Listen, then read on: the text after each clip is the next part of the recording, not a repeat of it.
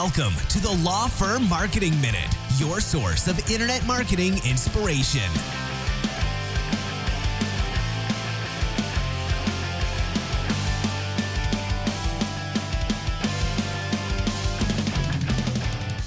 Thanks for joining us today. Welcome to the Law Firm Marketing Minute. I'm your host, Mark Cerniglia, co founder of Spotlight Branding, an internet marketing firm for lawyers.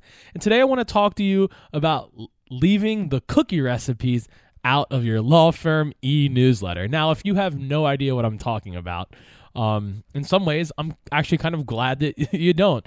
Um, but for those of you that do out there, um, hopefully it's because you got this from somebody else and not because you're doing it yourself. But but for those of you that know and those of you that don't know, um, I've seen it plenty of times. A lawyer sends an email newsletter and it's just full of information that doesn't really serve anyone. And my favorite example are the ones that include baking recipes and cooking recipes. Now, look, let me be clear.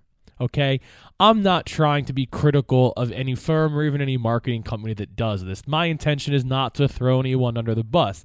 But we need to have a good, honest conversation about what the purpose of an email newsletter is. In my opinion, it's simple it's to do two things. Number one, to remind people that you exist, that you're still here, you're still practicing, and you're still taking referrals. Step number two, or should I say goal number two, is to make sure they remember or that you remind them what you do. Because it's not just enough for me to remember you, but I need to also be reminded of what you do. That's how I'm going to send your referral. That's how when I have a friend who is thinking about divorce or or uh, needs help with immigration or has a problem in their business or whatever it might be, that's how that light bulb's going to go off and I'm going to think to send them your way because recently I was just kind of reminded, "Oh yeah, you're the person that helps people with such and such situation." That's what your newsletter should do. Okay.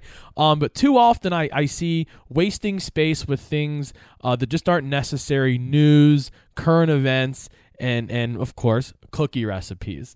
Okay. I'm sure it's cute. Um, I'm sure some people appreciate it. I'm sure that some people even respond and say, hey, this recipe looks great. Thank you so much. But that doesn't necessarily mean a whole lot okay? Um, I don't want people focused on a cookie recipe. I want them focused on some portion of your email newsletter that talks about what you do. Maybe it's a video, maybe it's a blog that provides practical advice to people facing situations that you could help them with. That's the kind of content I recommend you have in your email newsletter. So, my advice leave the cookie recipe out okay? Because you really want to focus on substance and content that helps people.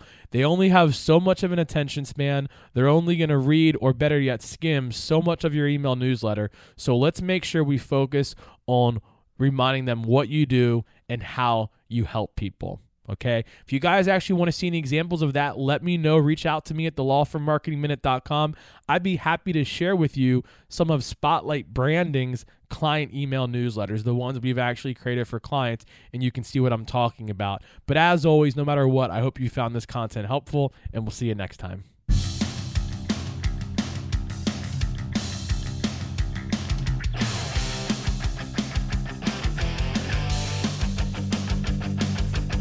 Thanks for joining us. Please visit lawfirmmarketingminute.com for more information. We'll see you next time.